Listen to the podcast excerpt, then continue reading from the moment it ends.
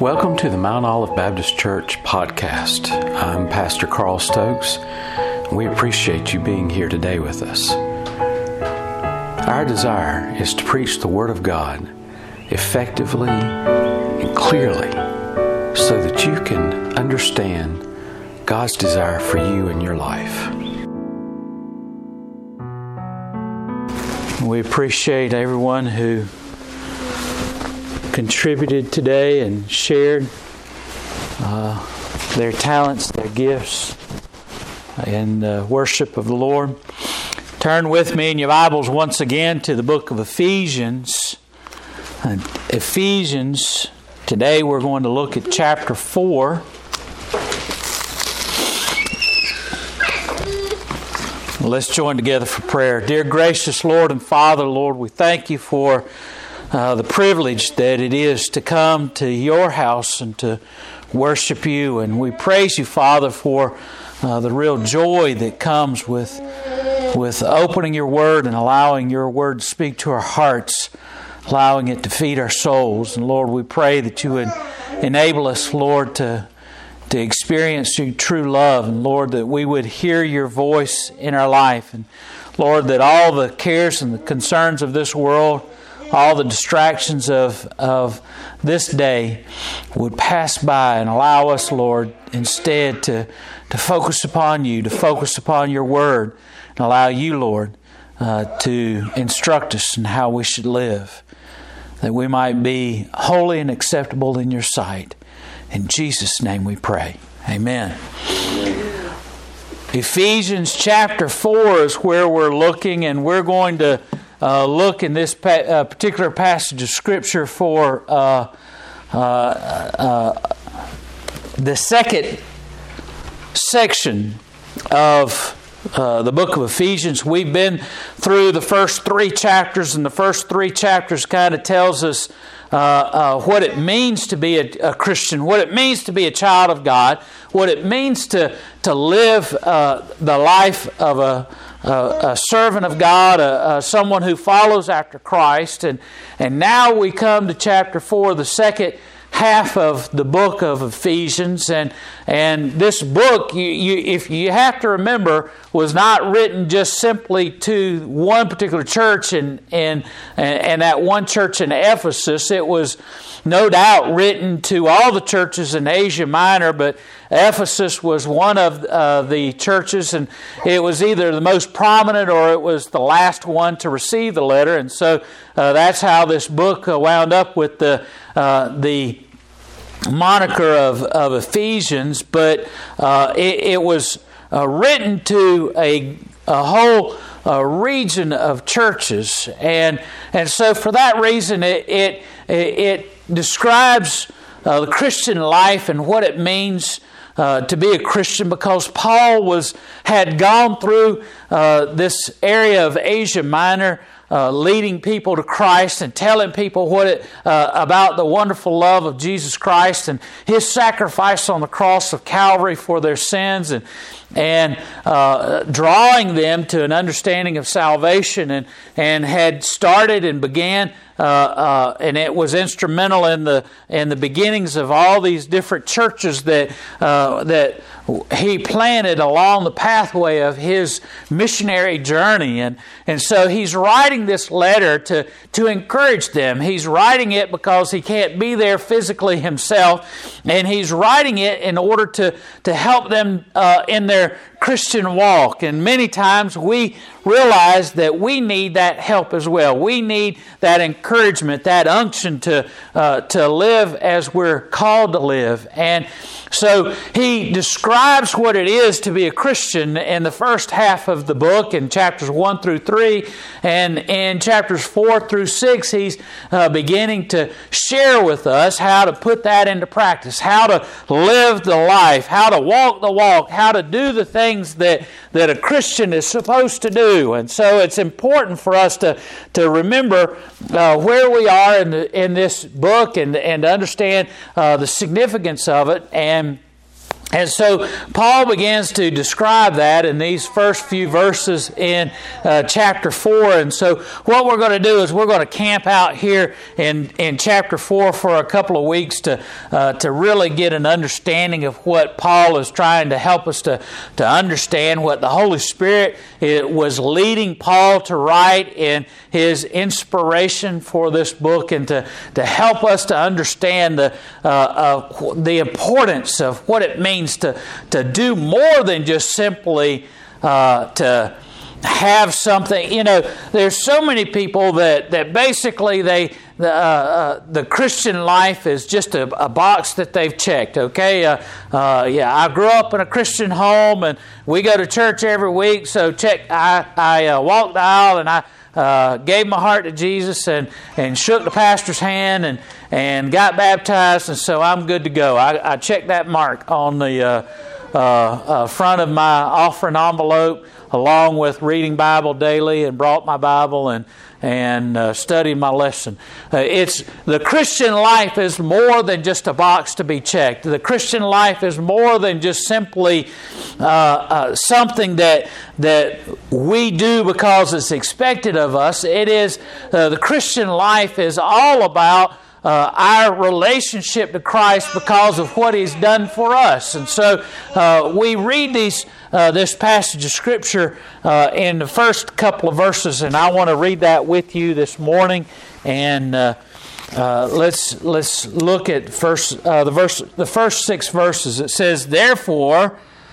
Uh, I, therefore, the prisoner of the Lord, beseech you that you walk worthy of the vocation wherewith you are called, with all lowliness and meekness, and with long suffering, forbearing one another in love, endeavoring to keep the unity of the Spirit in the bond of peace. There is one body and one Spirit, even as you are called in one hope of your calling one Lord, one faith, one baptism, one God and Father of all, who is above all and through all and in you all. And so we uh, want to stop there at this look at, at, Ephesians chapter 4, and this is the groundwork, this is the, uh, the bedrock of what we need to understand about uh, the next section of the book of Ephesians.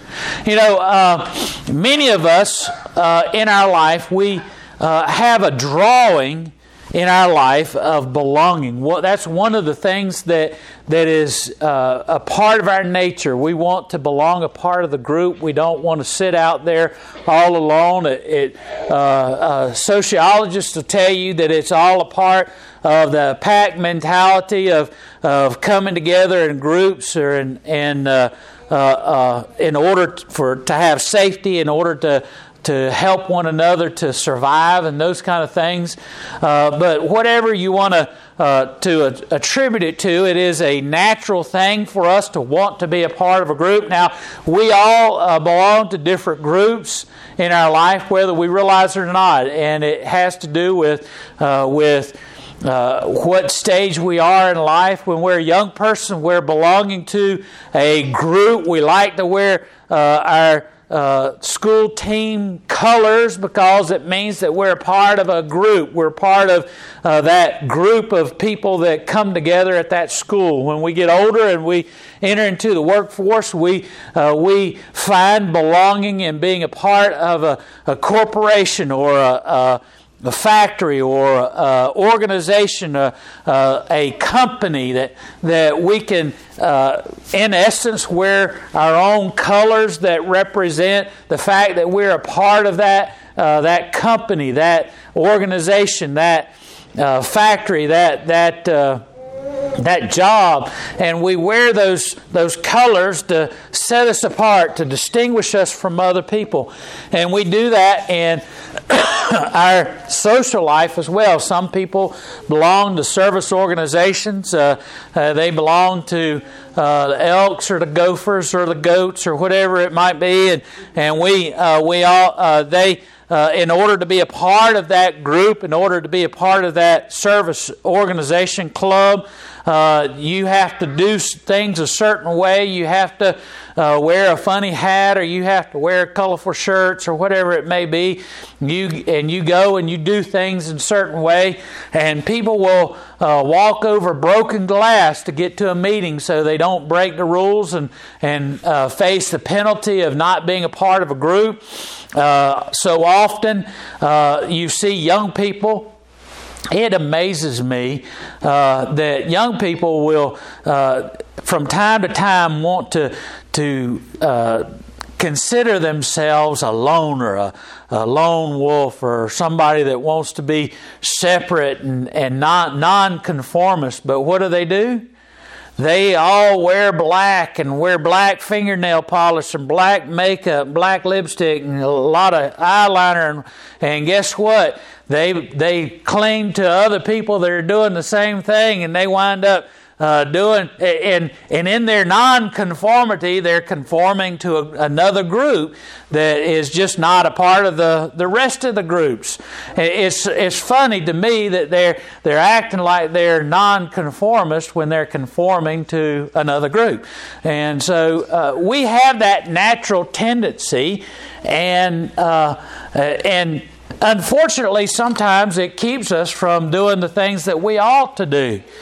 Uh, we uh, uh, this reminds me of of a, a, passage of scripture found in the book of John, chapter 9, in which Jesus is going to the temple and he comes across a young man that has been blind since birth. You might remember this uh, passage of scripture, and uh, he asked that he would be healed, and, and Jesus comes up to him and he spits in the ground and, and uh, gets some uh, uh, spittle in the ground and makes some mud and puts the mud on his eyes and then tells him to go wash in a pool and, and his eyesight will be restored. And the young man does what Jesus tells him to do, and when he washes his eyes, all of a sudden he can see.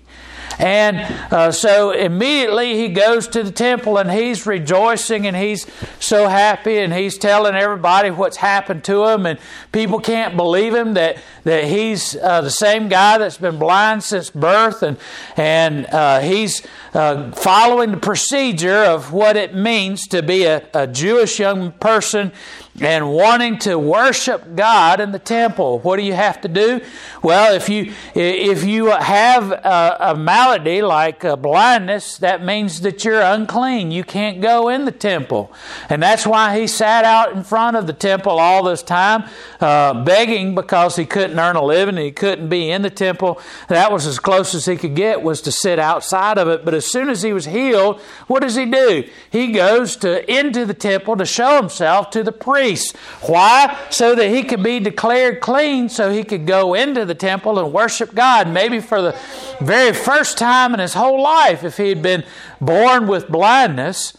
And so he's wanting to go into the temple to uh, be close to God and to worship God and to tell uh, everyone about what God has done in his life. And the, pre, uh, the Pharisees come along and they uh, they start questioning him. You know, the Pharisees they never can they never can really understand the the significance of what Jesus did, and they always draw the wrong conclusion. And so, uh, immediately, instead of praising God for what He had done in the life of this young man, the Pharisee said, By what authority? Who did this to you? Who, who healed you? Uh, wh- whose authority did he have the right to heal you?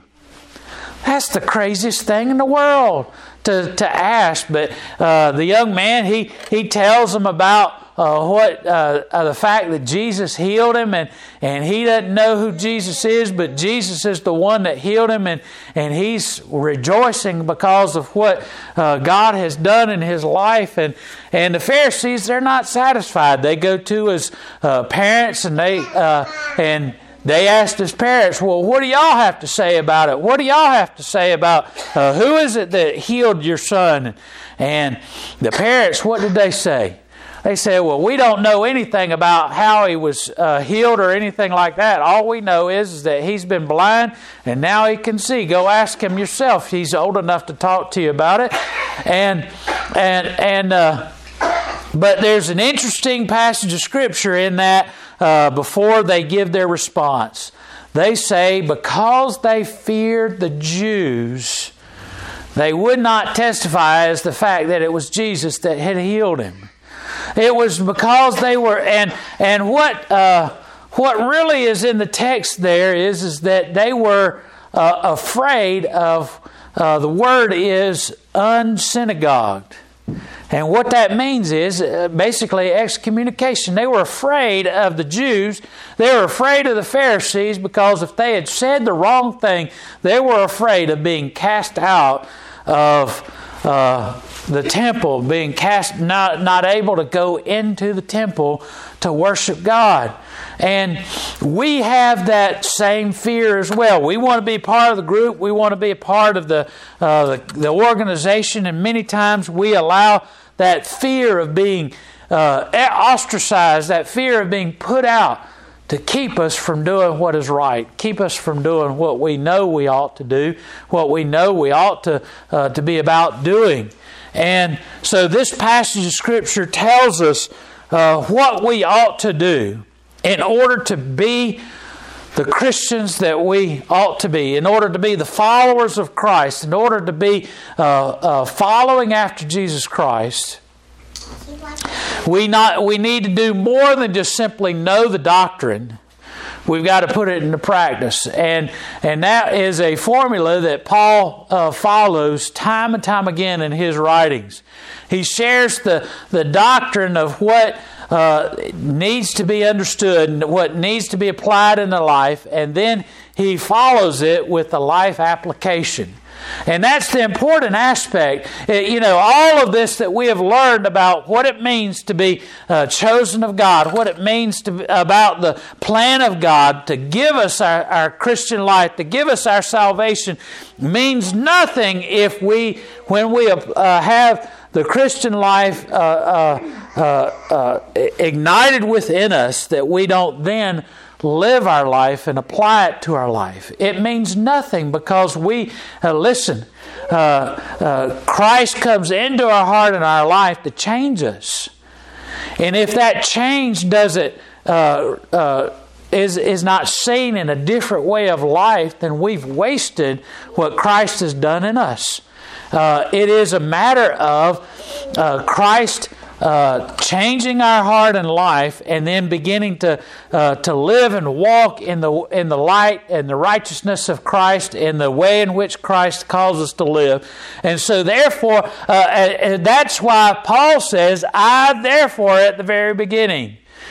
The therefore is is to remind you of all the things that he said that he's already told us, all the things that he's discussed, all the aspects of how life is supposed to be, how uh, how we came to know Christ as our Savior.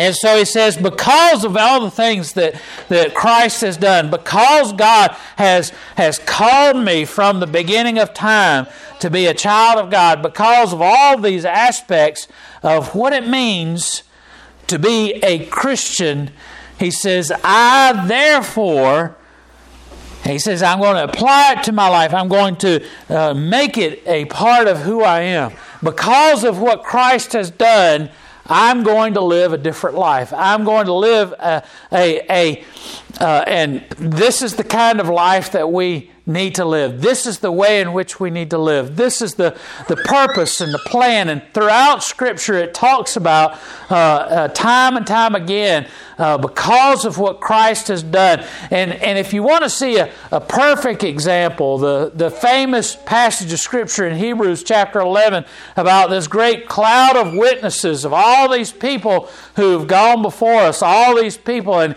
he began, uh, and uh, the writer of Hebrews begins uh, at the beginning of history and goes through the history of the Israelites and talks about all these different individuals, about Rahab and about uh, Abraham and about uh, Isaac and Jacob and all these different ones who are throughout the history of, of Israel, Moses and all these ones that are so integral to the part uh, to the history of Israel. And it says each time and again they demonstrated the fact that they had faith, that they had uh, belief and following after God, and, and they diligently followed God.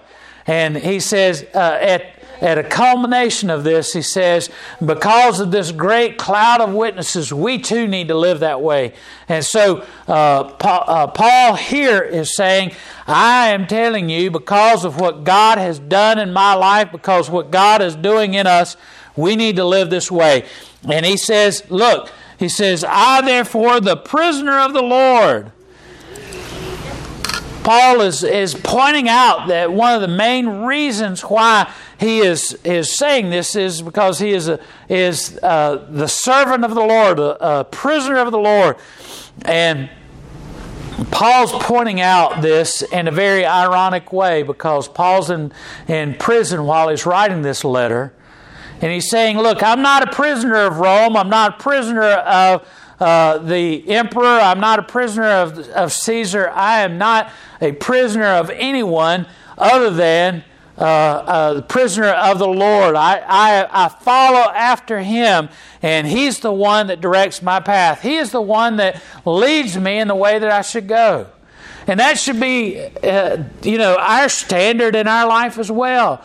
We ought to live a certain way of life, not because of, of anything other than the fact that God has done all these things to bring us to a place of salvation.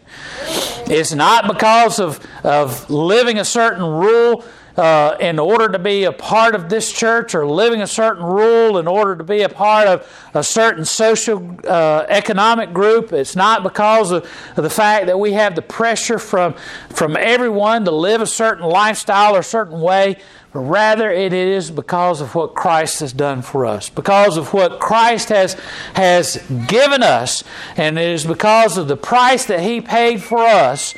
Uh, Paul says, in effect, I am a bondservant to Christ. I am a bondservant to the Lord. It is a decision that I have made uh, that I owe God because of what He has paid for me, and I am His because I have entered into this willingly. And, and that's what a bondservant was. It was someone who originally had a debt that was paid uh, by uh, the master, and then uh, once that debt, uh, that that payment was made, uh, they had a choice. They had a choice in the year of Jubilee. They had a choice and uh, uh, when their debt was paid off, if they uh, had such a love and respect for uh, the one who had rescued them from their situation, they could come to that, uh, the owner, and they could say, I want to indenture myself to you for the rest of my life. I have such a wonderful life in living in, under your roof and allowing you to, uh, to care for me as I serve you. And, he, uh, and so what they were supposed to do was to, be, uh, to go to uh, a, a door frame and get an awl and allow their ear to be pierced by that awl to indicate uh, I guess with a, a ring or uh, some kind of significant thing in their ear to indicate that they were giving themselves willingly to their master. And Paul says, I am a prisoner of Christ. I willingly give myself to Christ because of the fact that, of what He has paid for me, but also because of my love for Him and because of what He has done for me and the fact that, uh, that He has expressed His love towards me. He says, I am a willing prisoner of the Lord. And He says, uh, He says, I beseech you that you walk worthy of the vocation wherewith ye are called. He says, I implore you, I beg of you. That's what that word beseech means. It's more than just simply, uh, excuse me, an urging. It's more than just simply a, uh, uh, a uh, uh, terms of instruction given in a lecture or anything like that. Paul is begging these people, I beseech you, I implore you, I beg you, I, uh, uh, uh, he's, he's expressing such a great desire that they would uh, change their way of, of life. And he says, I beseech you to walk worthy of the vocation wherewith ye are called. What is their calling? What is the vocation that he's talking about? It is the vocation of, of living a life that is dedicated and committed to Christ. And you see so many people today that this is relevant to. This needs to be uh, shared with. We have a lot of uh, Christians that give their heart and life to Christ and then they uh, attempt to live and walk in their life like nothing has changed, like no, no significance has been made, like as if Christ hasn't done anything in their life. Uh, to look at them, you would never uh, see that they're any different from who they were before Christ entered into their life. And Paul is saying, I beseech you to walk worthy of the, of the vocation, to and and what he's saying is is not that we could ever do anything to earn uh, what Christ has done for us, but he says, walk worthy of, of the of the calling that you have in your life. Why? Because Christ has given His life for you. Because Christ has given everything. Because God has, has uh, destined from the beginning of time that we would have that relationship with Him. Because of all that we've looked at in the first three chapters of what of God's plan of, of working in us and of changing our lives and redeeming us and, and making us an, uh, heirs in the family of God because of all these these things, he says we ought to walk uh, to walk similarly worthy of the call, meaning that we ought to at least try and attempt to match the the effort that God has given towards changing our life. Because of all the things that God has done that we need to as well live uh, and put in as much effort and put in as much uh, uh, desire to live and to walk because of all the things that Christ has done for us. It's an amazing thing to me to see uh, people that that just simply don't understand the sacrifices that God has given and has made for us in our behalf. In a very small way, it's very similar to uh, uh, seeing a, a, uh, a, family legacy uh, in to put it in, in human terms in, in order for us to understand. Uh, consider uh, all the efforts that that uh, individuals make to, to scrap scrapple together a life and to try and work hard to uh, to build a roof and a and a home and, and to provide for their family. And and you see these families where uh, uh people uh, sacrifice so much. And and uh, I I talk to people that are this way that I work with and I'm sure you work with some of them as well uh, where they not only work a regular 40 hour job, but they've got a second or a third job that they work on the side to tr- just try and make men, uh, ends meet, try and, and do what they can to, to, uh, to do everything they can to, to bring together the necessary funds to be able to provide for their family. And you see uh, a mother or father that's, uh, or both of them working so hard to, to, to do that and then you see over here on the side their children that all they're concerned about is what people think about them. All they're concerned about is having the most trendy thing. And they all the while they're not considerate of all the ta- uh, all the hard work that the parents are doing, all the sacrifices they're making, all the countless lost hours of sleep that they're, uh, they're going through just to be able to provide for their family. And then the child gets upset if they don't get a name brand pair of tennis shoes, or they get upset if they have to wear a, have to use a knockoff brand of, of earbuds, or, or have to have a, a computer that's not the most uh, name recognized computer. And all of these people that uh, that that they go around with that they're trying to seek the approval of and to seek uh, the acceptance of, they don't consider for once the sacrifice that their parents are making. And that's in a very small, minute way what we do when we uh, accept Christ into our life and then we don't uh, attempt to walk according to God's desire for us. Uh, uh, I started off talking about all the efforts that we do just simply to belong. And what we need to realize is that God, uh, all He asks of, of us is to accept the wonderful gift of salvation. And, and because of what He has given us, we ought to desire to obey. We ought to desire to live and walk and live our life as, as God has called us to live. And uh, here Paul is saying, listen, because of what all that God has done, because God has, uh, you know, there's there's a philosophy that's out there, and I've told you about it before. That some say, well, you know, there's uh, there, you've got some people that say, uh, well, uh, there's no God, and then there's other people that say uh, there is a God, but all he's done is just simply wound up the earth and kind of sit back and just let the uh, the earth go all by itself and kind of like a top that's been wound up and put out there to just continue to go and, and no intervention from God to do anything. Uh, there's people that, that believe that.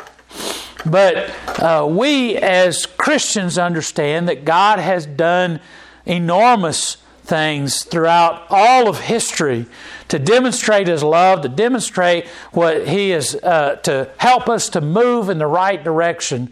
We as Christians, we, uh, uh, we uh, understand and know from the Word of God that, that from the very beginning of uh, the pages of, of Scripture to the very end,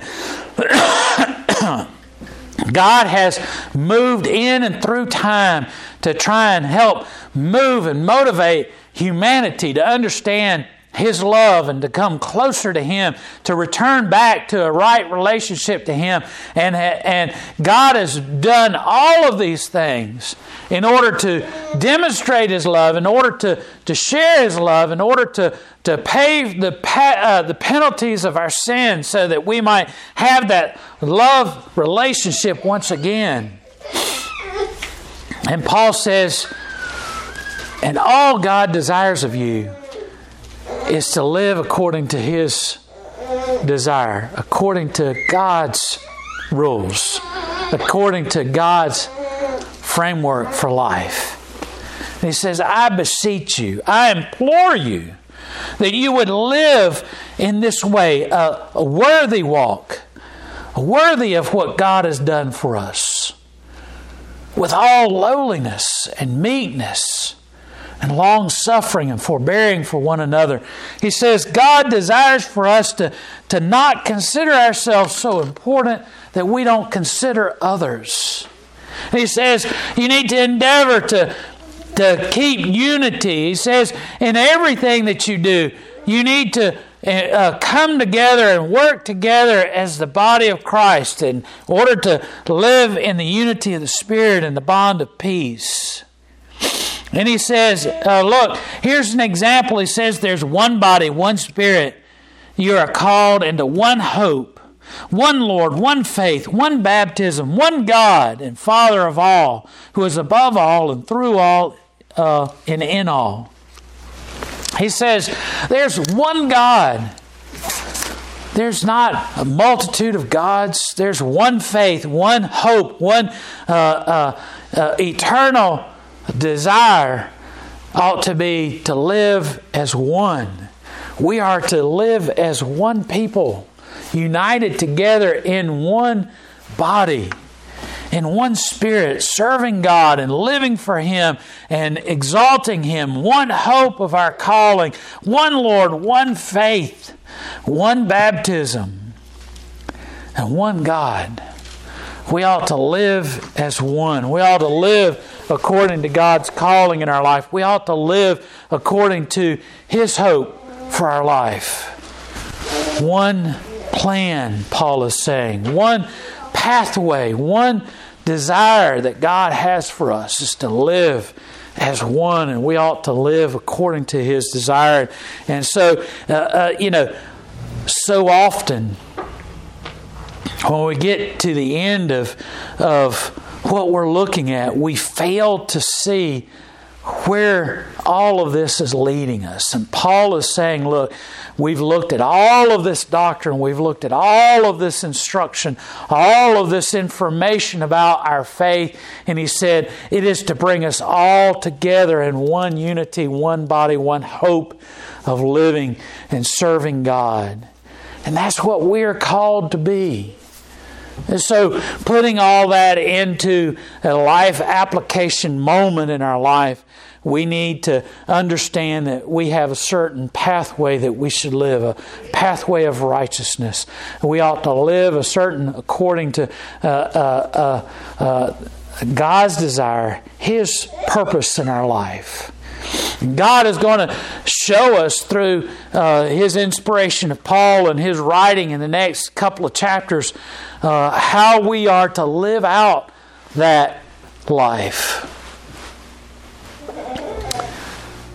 But it does no good to see all of that if we're not committed to living and walking in that way.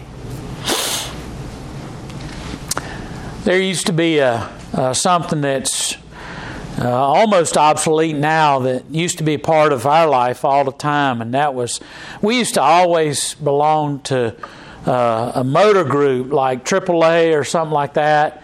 Uh, I remember as a young person there was a North Carolina uh, motor group that my parents belonged to, and you could get assistance if you broke down on the side of the road. But uh, but also one of the key components, especially of the AAA Motor Club, was that you could get uh, maps to where you were going. You know, today it's not really necessary. Everybody's carrying their phone around, and just about every one of them has some kind of map function to tell you exactly where you are, and how to get where you're going, and all that kind of stuff, and even tell you what's all around you and all that kind of thing. But at one time, it was important to uh, to plan out your trip and get a map, at least that, uh, from the local gas station or uh, get a map from uh, uh, the drugstore or, or a convenience store or wherever, and take a marker or something and, and uh, find where it was that you wanted to go and find the best route to get there, the, uh, the best roads, the best course of, of travel in order to make sure that you got to your destination in the, the fewest miles and the, and the most economical way and the best way uh, to keep you safe and, and your journey. And you, we'd uh, we'd get a map, and it it already have that line drawn of from where we lived to where we were going, and it'd be highlighted on the highway. Uh, this is the best route to take, and it would ha- have that that. Uh, that highlighter that would mark the road. And sometimes my parents would do it themselves. Other times we'd get uh, uh, that motor group to uh, to give us the trip uh, a map to, to do it. And, and they would sometimes even get these TripTik things that uh, show you turn by turn what you're supposed to do in order to get there. And you'd open up each section and it would give a detail of that area of where you were so that if you got lost and where you were going, you could open it up and you could see, oh, this is where I'm supposed to be instead of right here. But you know, if you did all of that stuff to get ready to go, and then you just decided when you got ready to go, you had it uh, all those maps and things in, in your car in the glove box. You know, that's what the glove box is for. Uh, is is for all the maps, and and you take uh, you go into that glove box and you. Uh, just shove all those maps in there and you just turn on the car and say, okay, I think it's that way, and just point your car and start driving uh, you might get there someday, but it, it, it, would it would be a lot longer. I, I, remember my dad; he loved to go uh, when we go on our trips, he, especially to the same place, he loved to just point the car in a general direction and just start going. And, and we'd stop in some of the most out of the way places. And, and a lot of times I thought it was just to find some local color, but I think it was because my dad was lost. I think what it was. He was trying to figure out where he was and trying to. If you don't take the map and follow the map, what good is it to have the map in the first place? All it does is litter up the glove box. And as a little boy, I'd open up our glove box and we'd have a ton of those maps in there of all those different things. And Dad would always shove them in there, especially after the trip was over. But if you don't look at the map, if you don't follow the map, if you don't follow the course, it does no good to get it in the first place. And you're you're bound to get lost, you're bound to have trouble along the way, you're bound to to find that you're in dire straits. And as a Christian, if we know the course that we're supposed to take, if we do, and God gives it to us in His holy word, and God describes for us how we should live and the course that we should take, and the pathway that's best for us as His children and as as His uh, and, uh, uh, uh heirs to inherit the kingdom of God. God lays before us the, the proper things that we should do and how to live and how to ensure that we don't go through so many hardships. If we just ignore it, if we just simply put it aside and don't open the Word and don't follow the instructions, then we're bound to, to find troubles. We're bound to have difficulties and struggles. We're bound to get lost. We're bound to, to lose our way. God has laid out the course. He's given us the right instructions. But the first thing we have to do is determine we're going to follow them.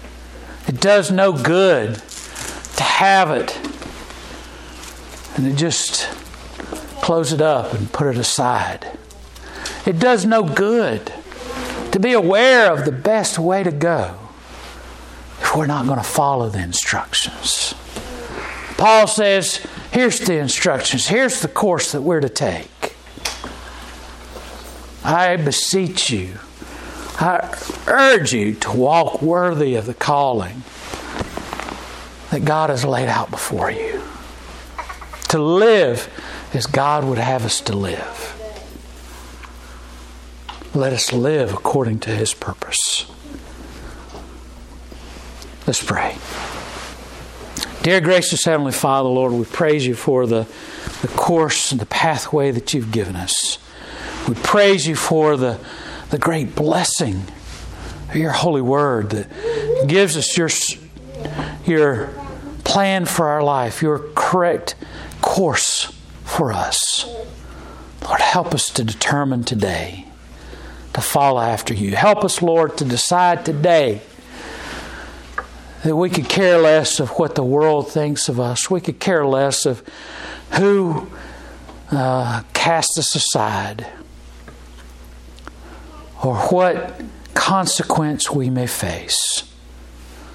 Lord, help us to determine to follow you, to live according to your desire, to live and to walk in your pathways, your course of righteousness for our life.